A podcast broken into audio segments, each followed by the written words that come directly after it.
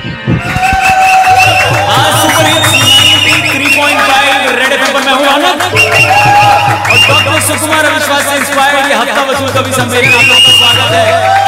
पूरे हफ्ते का हाल चाल बवाल इसमें आपको मिल जाता है। पर कुछ भी शुरू करने से पहले आज सुबह सुबह व्हाट्सएप पर किसी ने एक मैसेज भेजा कि धूप का तो बस नाम बदनाम है, असल में तो लोग एक दूसरे से जल रहे हैं। आइए जलने वाला अपना पड़ोसी मुल्क अब चैंपियंस ट्रॉफी के फाइनल में हिंदुस्तान का मुकाबला करेगा तो पहली पंक्ति उसी के नाम की। बाप तो बाप होता है, बेटा बेटा कहलाता है।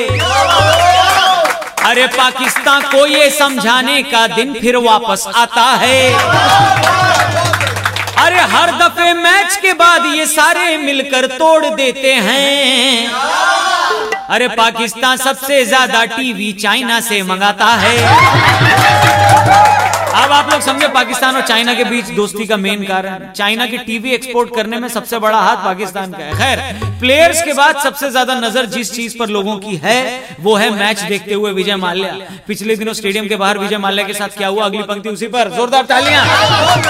अरे भीड़ अपनी कई दिन बाद सही से काम आनी है। अरे स्टेडियम में माल्या को देख चोर चोर चिल्लानी है। मतलब यहाँ पे देखो पूरी गलती जनता की। 9,000 करोड़ माल्या ने लूटा है। कायदे से उसे चोर चोर नहीं लुटेरा लुटेरा चिल्लाना चाहिए। अरे गर्मी आते ही सबको मामा नाना याद आते हैं, इसीलिए राहुल बाबा ने नानी घर जाने की टिकट कटानी है। के अब मैं बंद करता हूँ हमें क्या गाली। 93.5